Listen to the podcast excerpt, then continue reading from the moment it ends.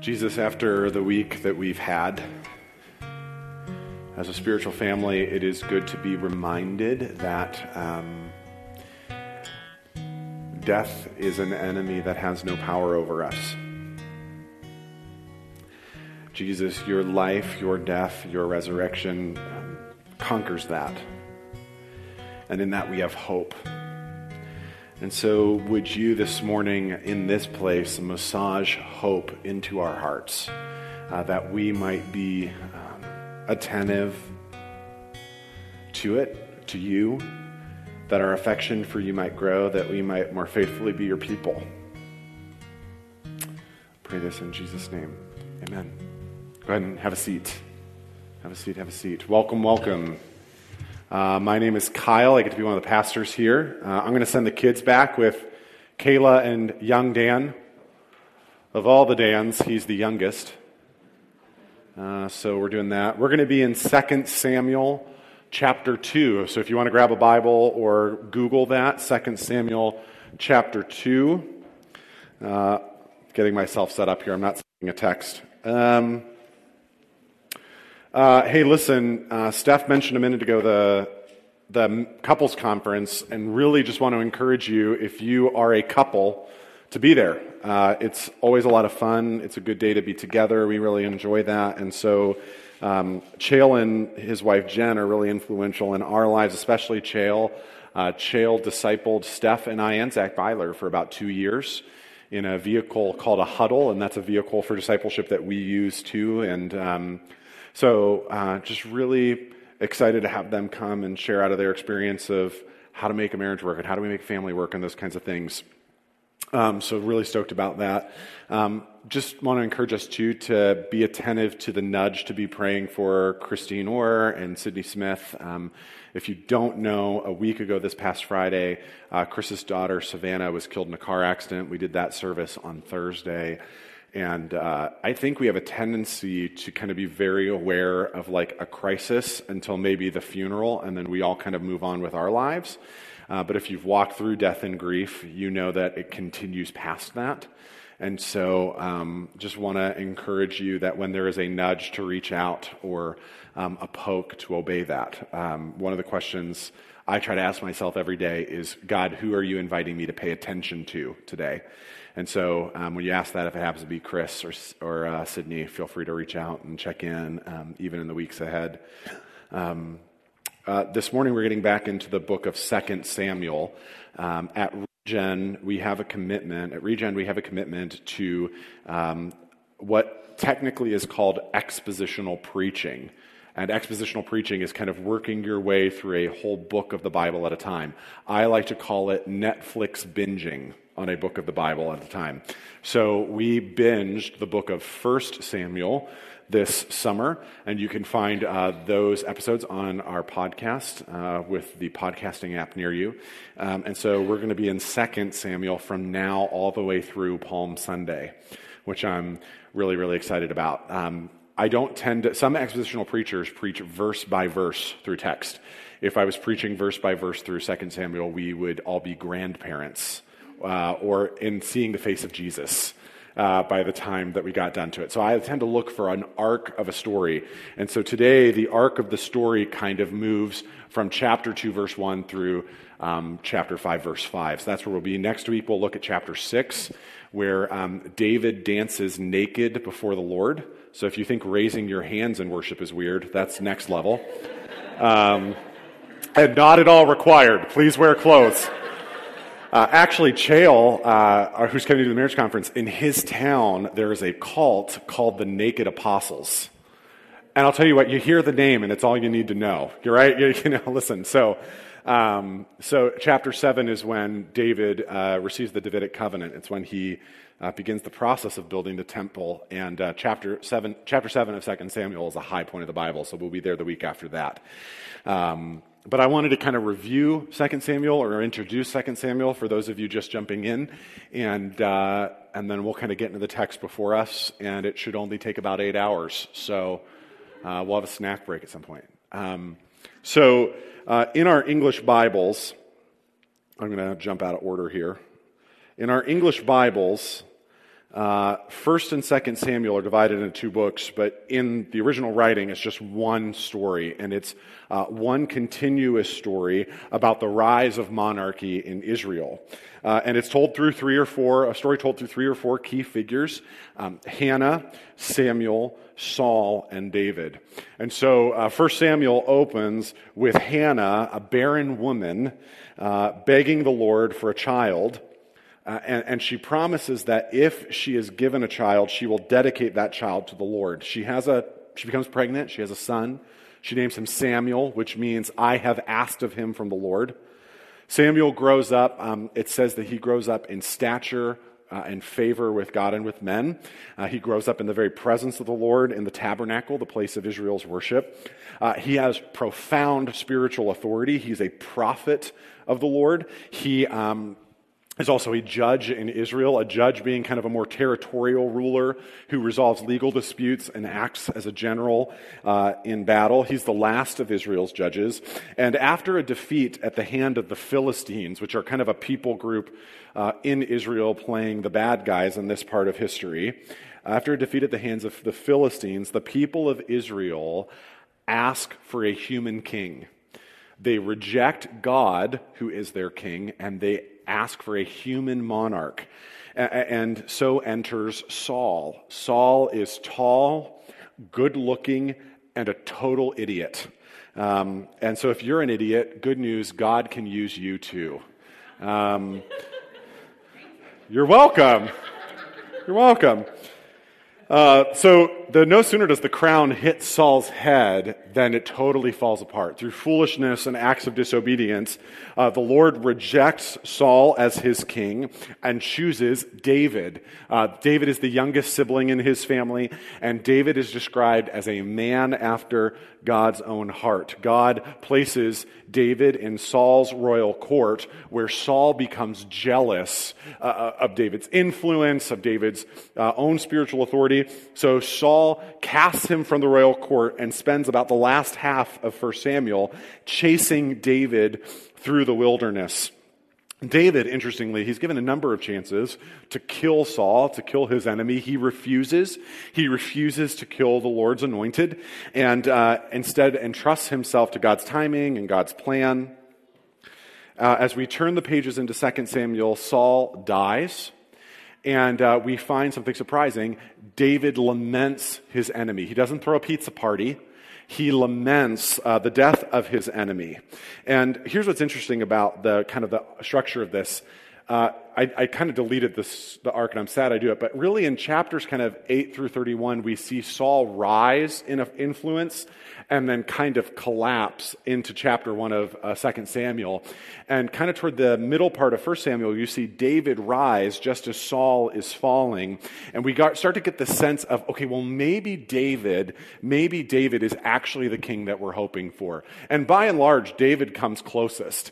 But partway through 2 Samuel, David has a massive moral failing that sends ripples effects into his family, uh, that cause his family to rebel against him. Uh, and pretty soon, David ends in 2 Samuel a weak, frail, spiritually bankrupt old man. And, what you see is in um, chapter 1 of 1 Samuel and chapters 21 through 24 of 2 Samuel are these poems that emphasize a couple of key themes uh, in the book. Uh, one of them is intervention and reversal. We see over and over again in 1st and 2nd Samuel that God will suddenly bust in and reverse circumstances either for blessing or for curse. Either for blessing or for curse.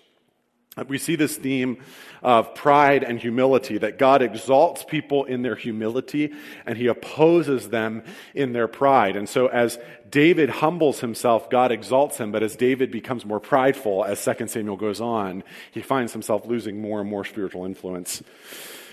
Lastly, there's this idea of Messiah and kingdom, that the Lord is preparing a way for his chosen anointed king. Spoiler alert, that's Jesus uh, who will reign in righteousness forever. All of the Bible, all of the Bible is one unified story pointing to Jesus. It's 66 books. It's a complex story. There's a lot of plot lines and plot twists and people and places and things that seem unfamiliar to us, but the whole arc of the Bible is one story that points to Jesus. And the books of Samuel advance that purpose uh, by showing that despite the outright rejection of God as their king, the Lord still seeks to be king of his people's hearts. That he opposes the proud, he gives grace to the humble, he's moving his redemptive purposes forward. But this whole book is stirring in us a desire to see the king who really is God's own heart, and that's Jesus. That's Jesus. All of the Old Testament, the, the 39 books of the Old Testament, the Hebrew Bible, have these missing pieces in them that when we meet Jesus in the Gospels, we see him filling. He looks at the Old Testament and says, They testify about me right? And so there's this whole story that points to Jesus that we get to live in. Today, I want us to look at one of these stories, and we'll kind of see a little bit of a, a shadow of Jesus in it too. Um, so look with me at first, uh, excuse me, at 2 Samuel chapter 2, starting in verse 1. 2 Samuel chapter 2, starting in verse 1. It says, After this, meaning the death of Saul, David inquired of the Lord, Shall I go up into any of the cities of Judah? And the Lord said to him, Go up. David said, To which shall I go up? And he said, To Hebron. So David went up there, and his two wives also, uh, Ahinoam and Abigail. And David brought up his men who were with him, everyone with his household, and they lived in the towns of Hebron. And the men of Judah came, and there they anointed David king over the house of Judah. But jump down to verse 8. But Abner, the son of Ner, commander of Saul's army, took Ishbosheth, the son of Saul. Now, there's a biblical name, right? You name your kid Paul, you can name your kid Micah, you can name him David, you name him Ishbosheth is not nearly frequent enough. So let's all take note. Ishbosheth tenant doesn't quite work took Ishbosheth, the son of Saul, and brought him over to Mahanaim, and he made him king over Gilead, the Ashurites, Jezreel, Ephraim, Benjamin, and all Israel. Ishbosheth, Saul's son, was 40 years old when he began to reign over Israel. And he reigned two years. But the house of Judah followed David. And the time that David was king in Hebron over the house of Judah was seven years and six months. Listen, Saul is dead. Saul is dead. And David can come out of hiding. He has spent a great deal of his life running and hiding in caves and in wadis and among the, Phil- and among the Philistines. And now, with Saul dead, we're led to believe that David can breathe a sigh of relief. Or can he? Saul is gone, but Abner, his general, takes the 11 tribes other than Judah and reigns over them. David gets one of Israel's 12 tribes. 11 to 1. I don't like the odds. We think, as we turn the pages into 2 Samuel, okay, now David can take the throne. Now David can receive the promise. Now it's time for the happily ever after. But unfortunately for us, and even really more unfortunately for David, this isn't true. He becomes king over, again, just one of the 12 tribes. The other 11 fall under Abner, Saul's general, then under Ishbosheth. And then, in other words, this opening section of 2 Samuel isn't about God fulfilling his promises. This isn't about David stepping into the fullness of his calling. It is about waiting and waiting and more waiting. It's kind of like watching the Star Wars movies. You get through episodes four, five, and six, and then they release episodes one, two, and three, and we think we're good, and now we epi- release episodes seven, eight, and nine, and you're thinking, well, this part of the story kind of feels familiar to that part of the story, and we kind of keep retelling the same story. When does it end exactly? I never want it to end. You know what I mean? Bring on episodes 10, 11, and 12. You know, we receive it, Jesus. But I know some of you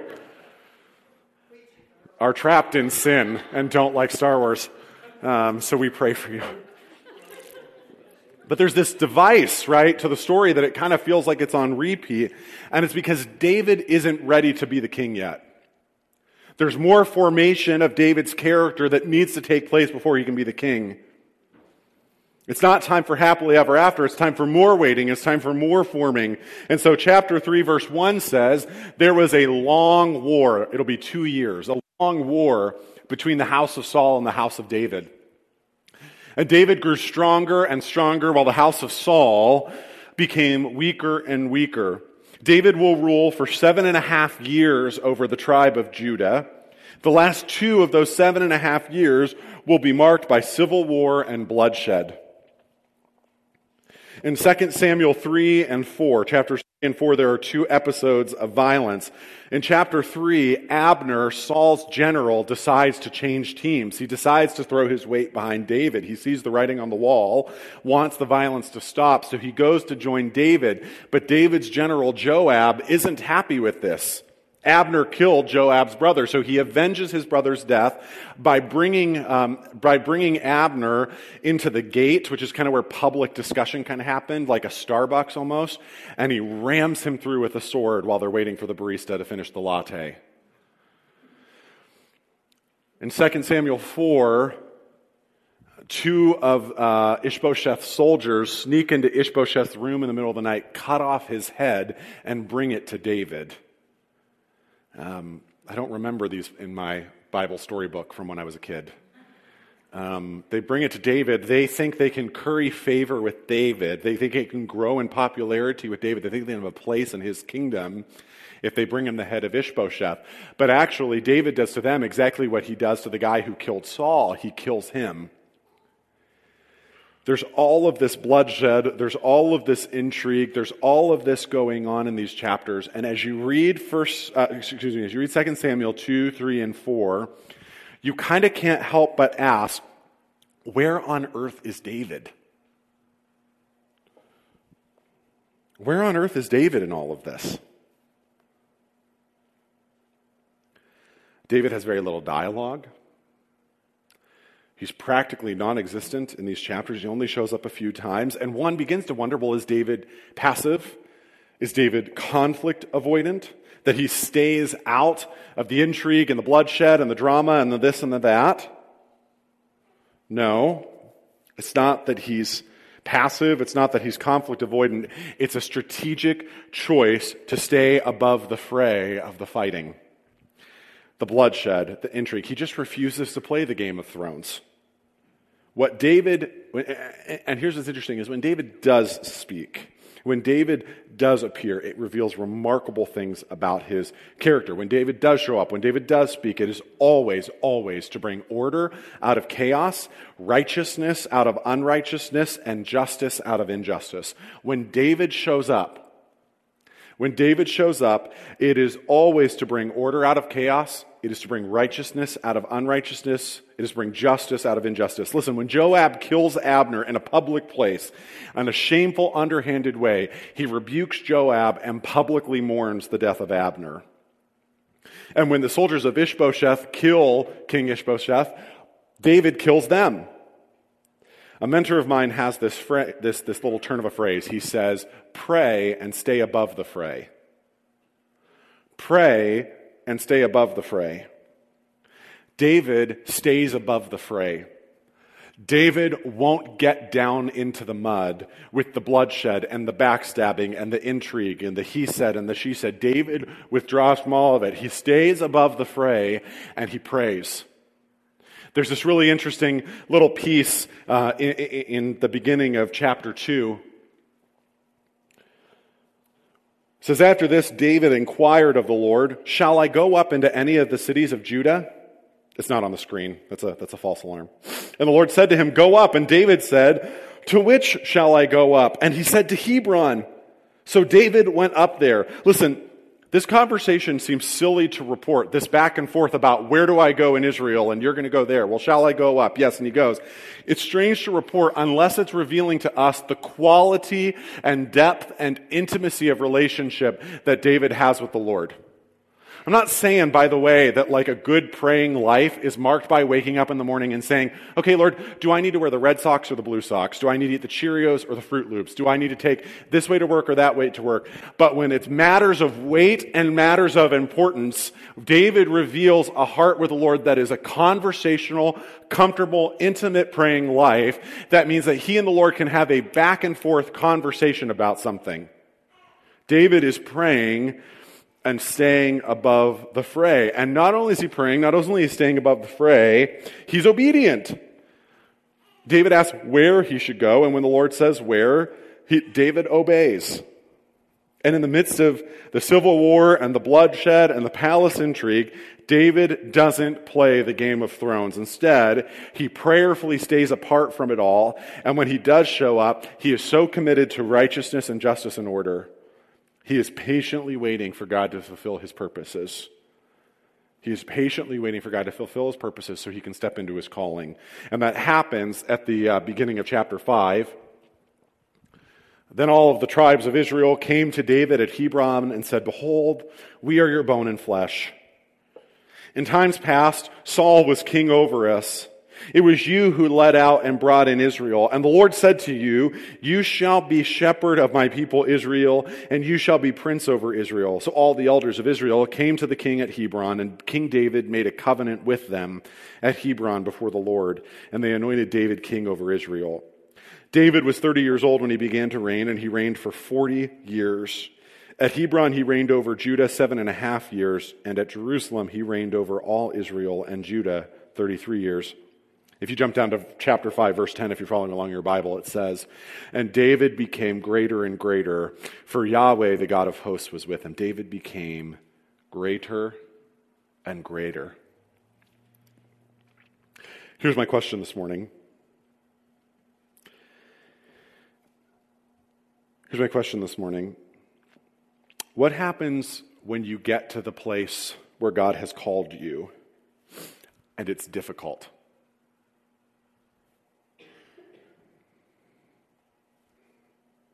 What happens when you get to the place that God has called you to be and it's difficult? What happens when you get what you want and you thought it and it ends up being harder than you ever imagined? For David, getting to the place of God's calling was a fight every day. Fleeing through the wilderness, spears thrown at him, soldiers sneaking into his village at night to kill him, feigning madness, living among the Philistines, starving near to death. Getting even to this place where he's king over Judah is a fight. It was a fight for every inch. It was a fight for every step. And now David gets the place of his calling. Shouldn't David be king? Shouldn't he be taking the throne? Of course he is, but not the whole kingdom. He gets to the place of his calling and it's hard. What happens when all you ever wanted was to be married? And then you get married and suddenly there's this strange person living in your house with you. What happens when you want the dream job and you finally get it, you move across the country to get it, and it doesn't turn out the way that you thought it would? What happens when you get the degree and you can't find the job? What happens when you arrive at the destination and find that the goalpost has moved? What happened when you finally have the baby and then you find it nearly impossible to juggle all the responsibilities given to you? By the way, that last one is autobiographical. What happens when you get what you want and it's still hard? What happens when you retire and then you're kind of scraping by? What happens uh, when you get to your golden years and your loved one falls ill, and instead of vacationing like all your friends are doing, you're now engaged in 24 7 care? What happens, what, what happens when we get to the place of calling what happens when we get to the place of calling? What happens when we get to what we want? And when we finally arrive there, we find out that it's harder and more challenging than we ever thought. Because here's the reality. We assume that when we step into the place of our calling, we assume that we get, when we get to the place that God wants us to be, that it will be smooth sailing from then on out. But if David's life in this season shows us anything, it shows us that we have assumed wrong. It's actually more likely that when we finally get into the pocket, it's more likely that when we get what we want, it's more likely that when we get into the place of our calling, that we will experience more difficulty, more running through mud, more discouragement, more frustration, and more difficulty. And when the challenge and the difficulty and the frustration and the discouragement get on us, it's easy of think, to think of ways to make it easier. To find a shortcut to take matters into our own hands. I mean, wouldn't it have been easier for David if he just killed Ishbosheth? Wouldn't it have been easier if David had killed Abner? Wouldn't it have been easier if he had rewarded these soldiers for doing his dirty work, cutting off Ishbosheth's head in the middle of the night? See, when the challenge and the frustration and the discouragement and the difficulty come on us, when we're in the place of our calling, the temptation is to take matters into our own hands. We've waited so long, we've been so good to get to this point that we think, you know, just a little bit of sin will be okay because I deserve this. This is really hard, so just a little bit of porn will make it easier. This is really hard, so I'll just drink a little bit more to take the edge off. This is really hard, so I'm just going to plunge myself into a relationship that I know I shouldn't be in. This is really hard, so I'm just going to let loose a tiny little bit on my anger and my resentment and my passive aggressive social media comments to get the attention of people around me so that I can punish them. When you get to the place of your calling and it's still hard, the temptation is to take matters into your own hands. The temptation is, I deserve this. I'm going to I'm going to just make it a little bit easier for myself. But the way that is faithful, the way that reflects the Lord, that reflects our commitment to the Lord, the way of faithfulness is to get through this moment in the same way that we got to this moment. And if we got to this moment with trust and righteousness and faithfulness and justice, we can't get to this moment and abandon it.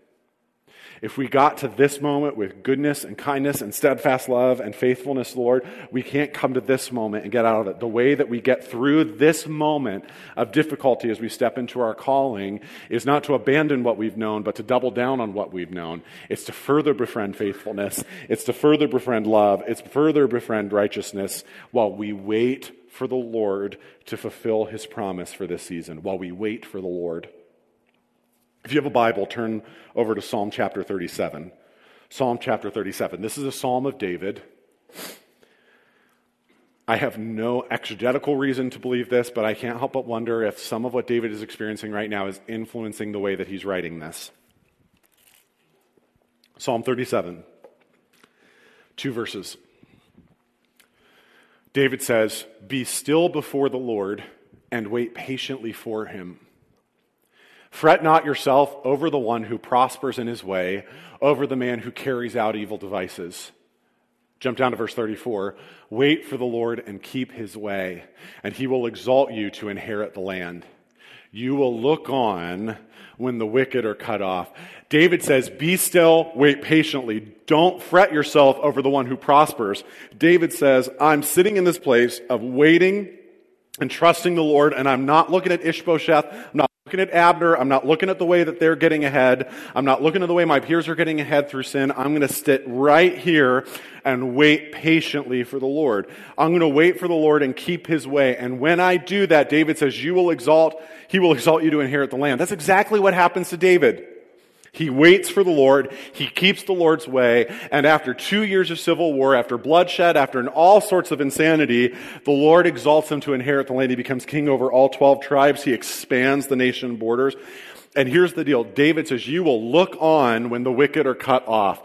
David says, you will not participate in the cutting off of the wicked, but you will stand over here by praying and staying above the fray, by waiting on the Lord. You will stand here and watch while the evil get their just deserts. Waiting on the Lord is not what you and I do in the doctor's office. Waiting on the Lord is not, are there any other Toon Blasters in the room? Anybody a Toon Blaster? Yes, thank you, Lisa. I'm a Toon Blaster. I'm trapped on level 13. So let's talk after. Uh, but when we wait, what do we do? We distract ourselves. When we wait, we seek to not be present. When we wait, we seek to disengage. That is not waiting on the Lord. Waiting on the Lord is the prayerful posture of being engaged and leaning in and holding onto the promises until you see them fulfilled. Waiting on the Lord is the leaning in of choosing faithfulness and righteousness. It's the, it's the leaning in of being engaged with God while we wait for Him to fulfill His promises. Andrew Murray says this this is a long quote. Andrew Murray says, God is a wise farmer who waits for the precious fruit of the earth, and has long patience for it.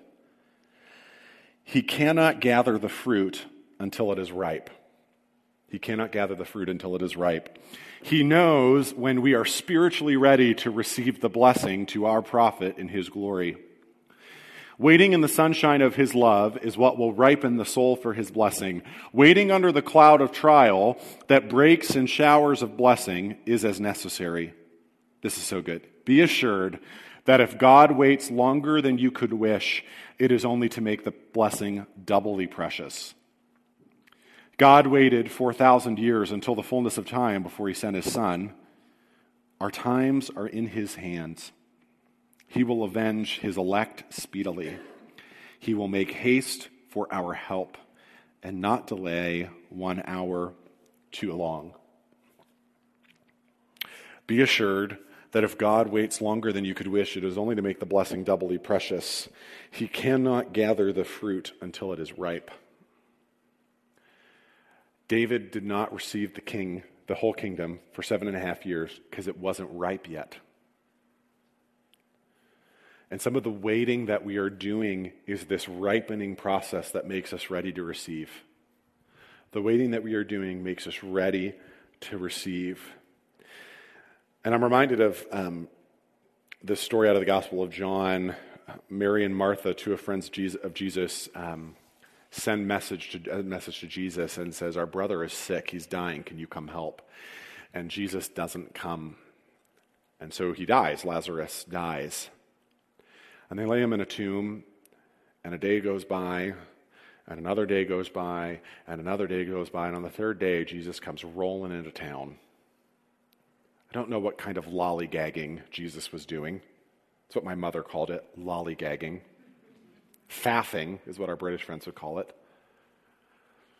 Jesus rolls into town, and Mary and Martha look at him and said, But Lord, if you had been here, my brother would not have died. Jesus looks at them and says, Let's go to the cemetery. And so they walk there, and uh, Jesus looks at the tomb and he says, Roll the stone aside. And uh, one of the sisters in the King James Version, Martha, one of the sisters says, But Lord, he stinketh. I was a youth pastor. Boys stinketh before they're dead. You know what I mean? And, uh, but Lord, he stinketh. And they open the tomb, and Jesus calls his name, and Lazarus comes walking out. And it was a greater blessing to see their brother walk out of the tomb than it would have been for Jesus to heal him. It wasn't ripe yet. It wasn't ripe yet. And so there was waiting. And for David, he wasn't ripe yet. And so there was more faithfulness and more justice and more righteousness required. And, and I don't know what you're waiting for. I don't know what you're waiting for. But I'm well aware of the temptation to take matters into your own hands. I'm well aware of, of the anxiety of wondering if God is hearing. And the way forward, friends, in this moment is more waiting. It's more righteousness. It's more justice. It's, it's more faithfulness trusting that, in the words of Paul, he is faithful and he will do it. He will do it. Let me pray.